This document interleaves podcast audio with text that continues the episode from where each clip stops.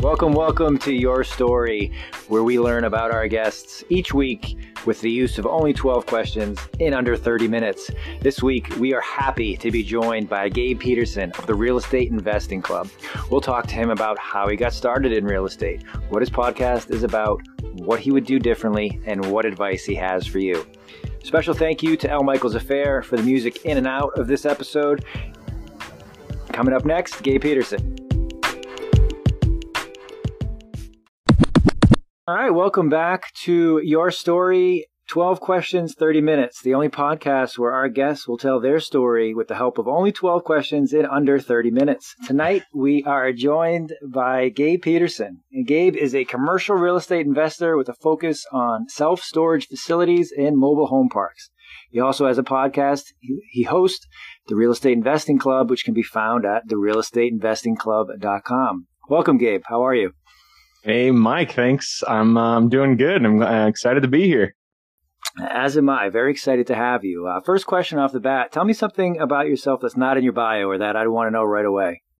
Ooh, that's a good one. Um, something that's not in my bio that you want to know right away. Oh man, I was not prepared for this. Um, the first thing that comes to mind is just travel. I know that's totally a cop out. Everybody gives the travel thing, but I've been to, I don't know, 40 or 20 something countries. I just doubled it. 20 something countries. Um, and so I've traveled a bunch. Uh, I hate to give that answer, but that's the one that comes to mind. No, that, that's a good. Where'd you most recently, uh, venture off to?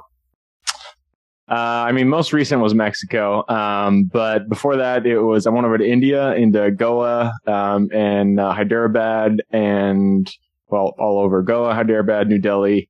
Um, yeah, it was it was very interesting. I've uh, India was quite the experience. I think it's definitely uh, the most for for somebody coming from the U.S. It's definitely the most um, I don't want to say shocking, but the, just the most intriguing country uh, that I've been to. They're they're they've got a lot of both wealth and poverty, and it's all right next to each other. So it was uh, it was pretty interesting.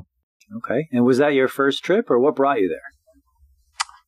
Uh, that was my first trip there. Um, and we just, you know, I had never been there, wanted to go. I love Indian food. Um, I, and so, and that did not, uh, that did not disappoint, um, except for I did get, you know, stomach issues, uh, while I was over there. So, um, but yeah, so that's, uh, that's the first thing that came to mind. Um, I'm a big traveler. Uh, outside of that, man, I guess, uh, there, one other fact is, uh, I, I, real estate is not my, first or second or third career. Um, it took me a while to get here. I guess we'll get into that when we get into the story. Um, but you know, that's part of everybody's, well, it's part of most people, most successful people's journey. And it's something that I kind of want to reiterate while we're on the show here.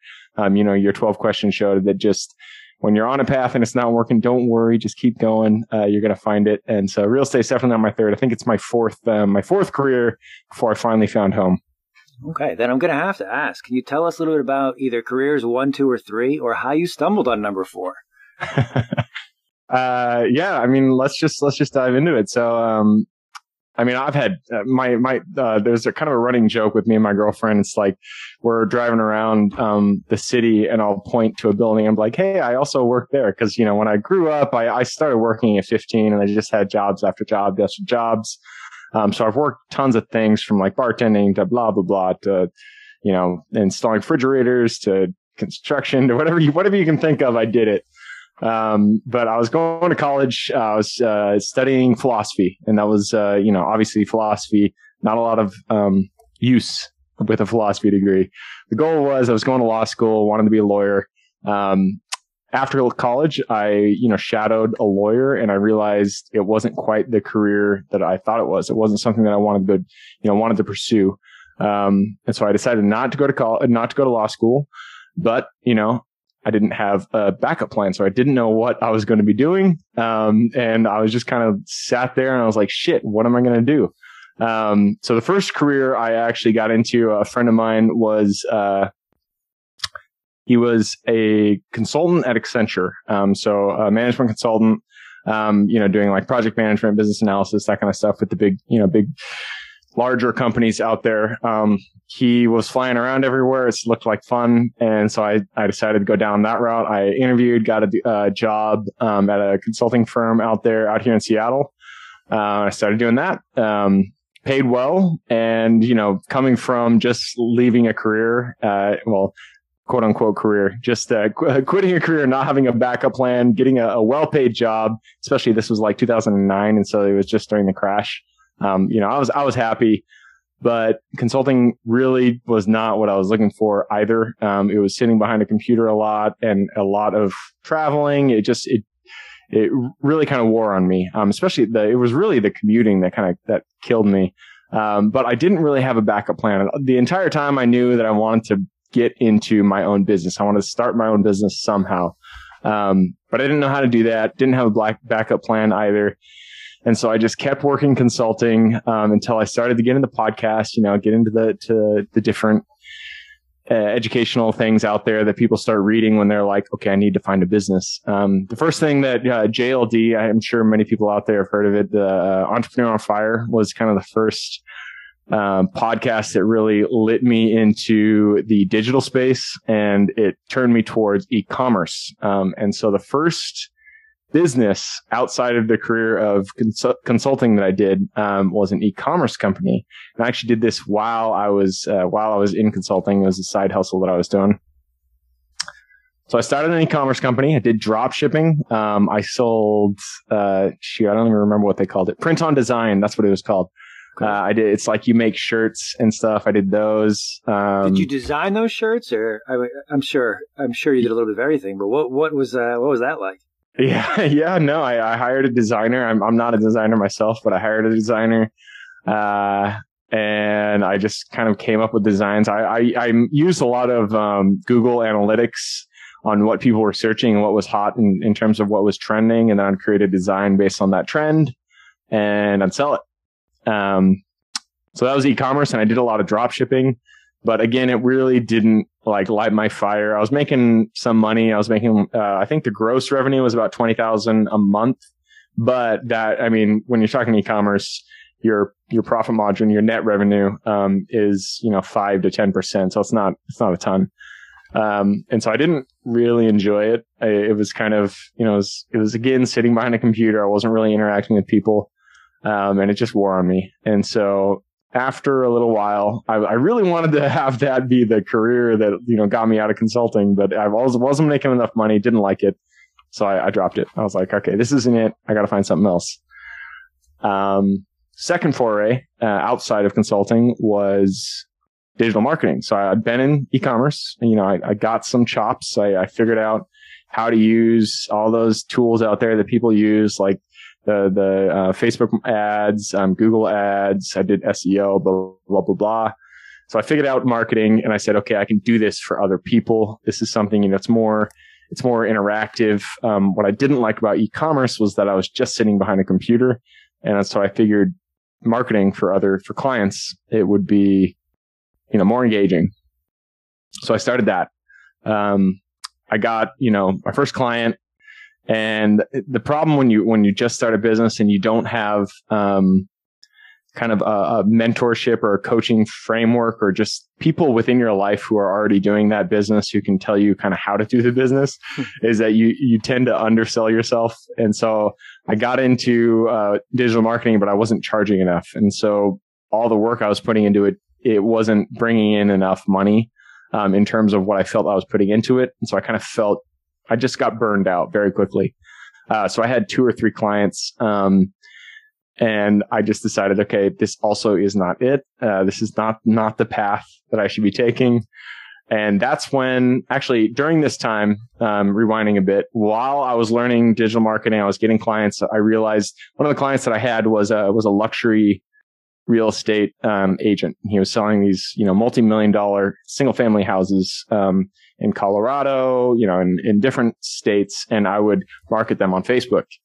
And so I got good at marketing for real estate. Um, and I didn't like having the clients because they weren't paying me enough. There's $750 a month is what I was charging them. Uh, it, it might sound, I don't know, d- depending on where you're at in life, that might sound like a lot, but it's really, it's, it's definitely not for the amount of work that goes into it. Right. Um, so I was charging him 750 and it wasn't enough. And I didn't feel like I was being paid enough. And I didn't really have the confidence at the time to just go to him and be like, listen, you need to be paying me $2,500 a month or else it's just not going to work. Um, and so I, you know, that didn't end up working out, but I, I had these skills. I learned how to market for real estate. And, uh, in that time, I decided, you know, shoot, I should use this for my own, for my own benefit. I should start marketing for real estate for myself. Cause I had also heard, I'd read uh, Rich Dad Poor Dad and I kind of got into that mind frame or mindset. And so I started marketing for properties and I found a, a triplex um, out here in Tacoma. And this was kind of when, when Seattle was, uh, it was kind of doing the hockey stick.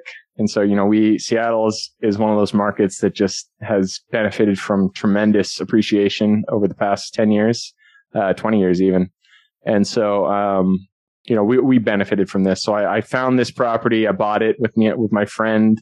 And that was kind of the first foray into, real estate for me um, was this triplex. It was a it was a total nightmare, but it was the first it was the first time I got into real estate, and it, and it was through marketing. Um, I was still working as a consultant, and I was still doing my my marketing on the side, and I was doing this uh, triplex. I was just trying to find something that worked.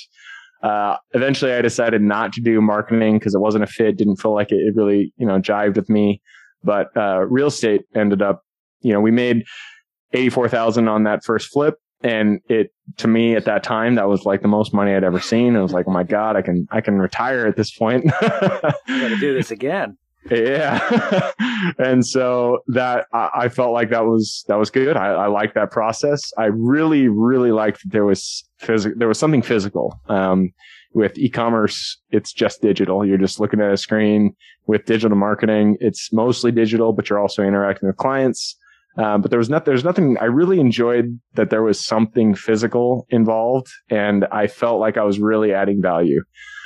And so I turned my full attention to that. Um, I started marketing for wholesales, uh, doing flips, and I'm kind of fast forwarding here. Eventually got into, you know, multifamily, um, and then finally got into mobile home parks. I quit my corporate job probably about seven years as a consultant, I finally decided to quit. Uh, that was about two ish years ago, two, three years ago. Uh, bought two mobile home parks and now bought four self storage facilities and here we are. All right. That's a fantastic answer. And uh, there's a lot of things I want to follow up on. Uh, first off, I'm sure in your life as a consultant and in your uh, kind of roles since. And in my day to day, I see it a lot. There's a lot of people in their day jobs looking to uh, transition to something that either might be a side hustle or something they want to be more involved in. Would you recommend going the route that you did, doing it on the side, trying it out, seeing if it's a good fit? Or would you kind of, are you looking back at it, do you wish you kind of just jumped in two feet and kind of left consulting earlier? What path would you, looking back at it, would you recommend for yourself or for others to try now? Yeah, I mean, that is a hard one to answer because it really depends on your individual circumstances. If you have capital, um, like if you have a good base to work from, then I f- for sure just jump. Um, I, you know, I, I did not have a good base to work from. And so I kind of needed to do what I did. Um, one, so one mistake that I did make is it was a definite mistake looking back is that I did not get guidance early on. Um, and so it, it's it's really tempting when you you know you have this itch, you want to get out, you you know that what you're doing right in this moment is not the thing that you're supposed to be doing. And so you want to make the leap. Whatever it is, you just want to do that. You want to take the jump. And it's tempting to, to just make that jump without doing, without much forethought and without having a framework to work from. Um, and the thing that I wish I'd done, I did do eventually, but I wish I'd done it earlier is get some kind of some type, some kind of guidance. Um, it could be a coach. It could be, you know, coach with from someone who actually had done what, what I wanted them, what I wanted to accomplish. Um, not just a general coach, like a, a, you know, I wanted to do real estate. So I wish I would have gotten a real estate coach or some kind of course or just something where there was definite here, step one, step two, step three, do these things. And then you'll, uh, you know, and then you'll see results and blah, blah, blah. So that's one mistake I wish I would have done. Um, and that's it. I, I forgot the original. no, you you got there. My question was whether you would go back and kind of just leave the consulting world, just go two feet into something or something else, or try something on the side like you did, and if, if you do that again. And I think it's it can be easy to leave behind something you don't like, but if you don't have that capital, as you said, or you don't have the framework or the, the guidance to get on a, the right path, it can be very difficult not to be successful, not to kind of uh, pay for the things that you need in your day to day. So having that main job does help. Uh, but I did want to ask. You mentioned you bought the property with a friend. How how did how did that go? Was that uh, I think you mentioned the word nightmare. Was was it just the property that was a nightmare? Was it the process, or what was what was what's the first nightmare that comes to mind when you think back about that? Uh, that one was it was just inexperience. So we we did not do enough due diligence when we got into that. Um, and all so all three tenants were just nightmares. So it was a triplex. Um, and the people we inherited, uh, one of them was a legitimate hoarder. She had just stuff, you know, ceiling to to floor. Um, okay. And you know, we we had seen it. We didn't walk the property when we bought it, which is, you know, come on, you should be definitely walking the property. That's good advice. yeah. And so um, we we you know we saw from the outside. We knew that there that it was there was an issue. We just didn't understand the extent. Um, and she stopped paying the minute we bought it, and so we had to evict her. But she left all her shit, and so we had to, you know, we had to get these. I think it was two um, two two dumpsters that we had to bring on there, and our, and we filled it up ourselves. Took forever. Second tenant, uh, so the the he was on an agreement that the ten, the the owner would be um, paying for the electricity, and his rent lease wasn't up for like three months or something. And he was growing weed in his um, unit, and so the electrical bill was like five hundred dollars a month. It was ridiculous. Uh, and so that was another issue. Lucky, luckily he stopped paying. We got to evict him. Um, but again, that's another thing that we had to deal with. And then the third tenant, he stopped paying also. This is in a kind of a tough area of Tacoma, which is another mistake we made. Um, it, first property, definitely don't buy in a, in a C class, D class area. It's not, just not a good idea. Okay. And so this, this third tenant, he stopped paying. We evicted him. Um, he got angry and he, uh, he, um, plugged the sink with I don't I can't remember what he plugged it with, but he, he plugged it up. He turned on the water, flooded the entire unit. Uh, we had to do an insurance claim. Um, the, you know, they took out the the the uh, the drywall from like the from you know your navel down, and it was uh, it was a nightmare. So, in all three units had issues with them. It took us forever to get it you know re rented. Um, we're luckily we're lucky we came out with uh, with the the profit that we did have, but um, you know it's a learning experience. That first one, and that's what I say. People always they want to have certainty that they're going to be success. They're going to see success when they make the leap, but you're not going to have that. You just got to do it, and you got to trust that you'll figure it out when you get through it. Um, and your definite shit's going to hit the fan. That is guarantee. You just got to believe that you'll make it. Yeah, I would say that uh, between a hoarder, a uh, marijuana enterprise, and a tenant who's out to destroy your property, we'll we'll we can call that a nightmare, no problem. um, but, but, I think that helps uh, as well. You know, as far as a lesson perspective, as you said, being a landlord, because in real estate, you'll talk to people who just want to buy a property and they will consider it all passive income, passive investment. And but they don't think about those things that there's real people that live there, there's real problems that come up. And if they're not handled properly, that that passive, you know, in quotes, can turn into a real problem and can learn turn into a, a money pit. So I think having that as your first experience probably has helped in what you've done as far as future deals, has helped the due diligence you've done, and probably I'm not going to put words in your mouth, and that might have steered you towards the type of properties between the, the mobile homes and the, and the self storage. Is that would you say that's a fair fair assumption?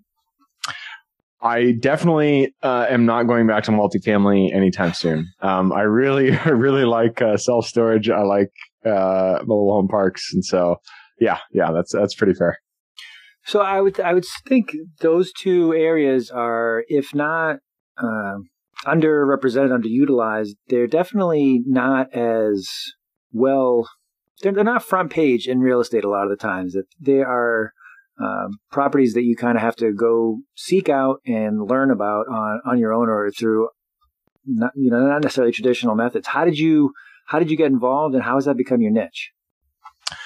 Um, so the cool thing about both of those asset classes is that they are essentially the only two asset classes that are extremely recession resistant. And so they, you know, it doesn't matter if it's an upcycle or a down cycle, uh, mobile home park, self storage tend to remain remain steady. Um, and so you don't see that dip or, uh, well, that's really the problem. The, the thing that you don't see is the dip. Um, and I like that. I, I had researched it. I realized, you know, I found that, that they're, they're recession resistant, that I'm not, uh, the risk isn't as high with, um, with those two asset classes. And, and I figured that was, uh, that was pretty good. Uh, with self storage, the thing that really brought me to it is nobody is living on the property. Um, I, there's something about it. I really, issues. Yeah, I really like that. Uh, it's more of a business. Um, it's more of a product that I'm offering to someone. And, uh, you know, I've dealt with evictions and I always, I, it's still a business, you know, multifamily, it's still a business that you're running. Anytime I have to evict someone, I always feel really bad. Um, and it's just something that I don't like to do. And with, with self storage, um, you know, no offense to anybody out there, but I, I don't, this is going to sound bad, but I don't care as much when I have to evict someone with, um, who stops paying on a self storage unit because it's, it's just stuff. Just stuff. Um, and you know it's not their livelihood. And so I, I like self storage. I like uh, I like the asset class. I like that it's recession resistant. Um, and it's also a lot of fun just to just to operate. Uh, I'm having a lot of fun with it. So, well, you had me at recession proof. Um, if yep. that's if that's the case, there's less risk.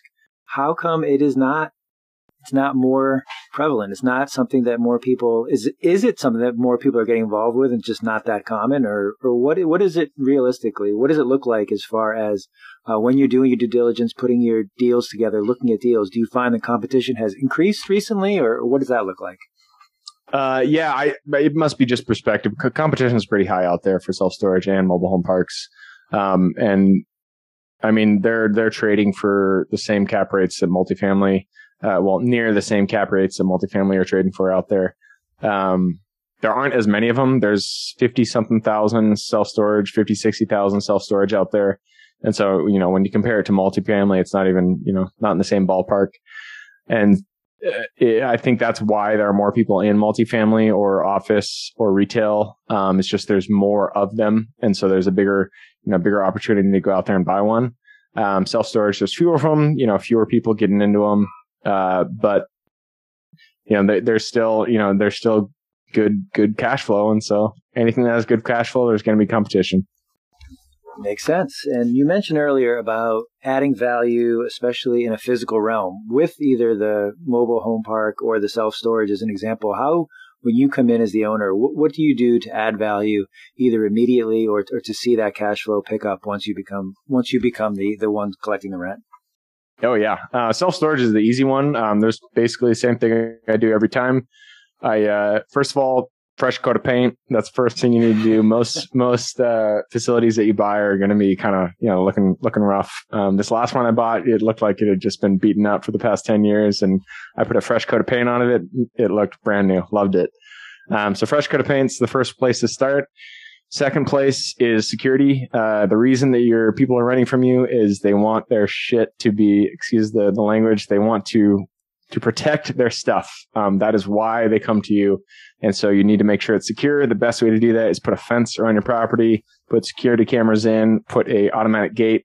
Um, those are really easy uh, value adds there, and uh, it's the reason that people are actually looking looking to rent from you. Um, so fresh coat of paint, uh, fence, security cameras, um, automatic gate. Uh, you can also do a kiosks. Um, I don't really like. I haven't actually I haven't done one yet, but I, I don't think it's there's much of a value add there.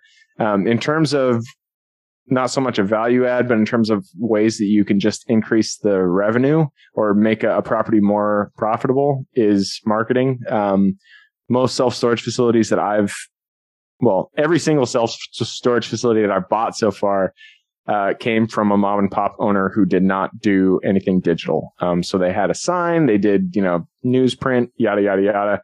They didn't have it up on Google. They didn't have it up on Yelp. Um, they didn't have it on Sparefoot, anything like that. And so the, the easiest quote unquote value add, it's not, you're not really adding value to the property, but you're, you're, you're making it more profitable by, you know, um, basically filling the facility at market rate. And that is just marketing. Um, being able to do digital marketing for for your property is uh, is is a good way to increase your revenue. Okay, I think that makes sense, both as far as from increasing the value of the property and then tapping back into your old prior experience of the digital marketing, just expanding your potential client base of who can who can rent there, who can be be a tenant. Uh, kind of switching gears, we got a couple questions left. Um, Real Estate Investing Club. How many episodes have you hosted now at this point? That's a good question.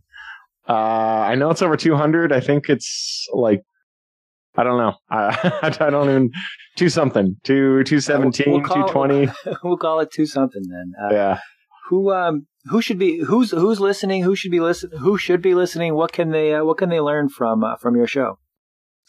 Yeah, I mean it's called the Real Estate Investing Club because I like to keep it agnostic uh, for asset class. I don't I don't you know I do self storage and mobile home parks, but that's I have um I like to learn from everybody. You know, there's so, what I love about real estate is there are so many different ways to do it. Um, there's so many different asset classes to jump into. You could do land. I had a guy on the show who flipped farms. Like, what the hell? He, wow. he bought farms and he flipped them. I didn't even know that was a thing. I didn't either. yeah. So there's tons of different ways uh, to do real estate, and I have them all on the show. Um, I, d- I don't really focus on a niche. I don't focus on an asset. And so if you just want to learn how to um, do any type of real estate, just kind of the different ways you can get involved in real estate, um, that's what we're here for. That's what we have on. Nice. So that's that's interesting. So you can learn not only about new ways or different ways to invest in real estate, but you're probably also picking up tips and tricks in your business too, so that you're uh, kind of uh, applying to what you're doing. So that, that's that's yeah. helpful. Yep.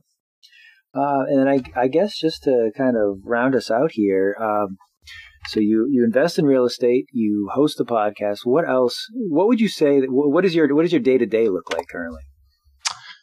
Uh, day to day. Um, let's see. I wake up and it's always got to take the dogs out and feed them because they will just drive me crazy until they're fed. And so once the dogs are fed, I uh, I always you know, I shouldn't, and I've been trying not to make this the first thing that I do, but I always get into email.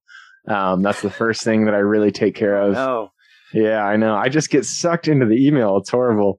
Uh, but once I once I respond to the you know the the immediate emails that need that I feel need to be responded to, um, then I'll go back and I'll do my morning routine. I uh, usually I do meditation. I um, and I review what I need to get done for the week and for the day, and then I'll jump into it. And so what I would like it to do is do the meditation and the review before I do the email, but that's usually not how it works. Um, and then after that, I just work on whatever, whatever day. I usually block off days for a certain type of activity. So Mondays, I do operations. Um, I'll meet with my property managers. Um, I'll take care of any like, uh, well, mostly operations kind of, kind of things that need to get done.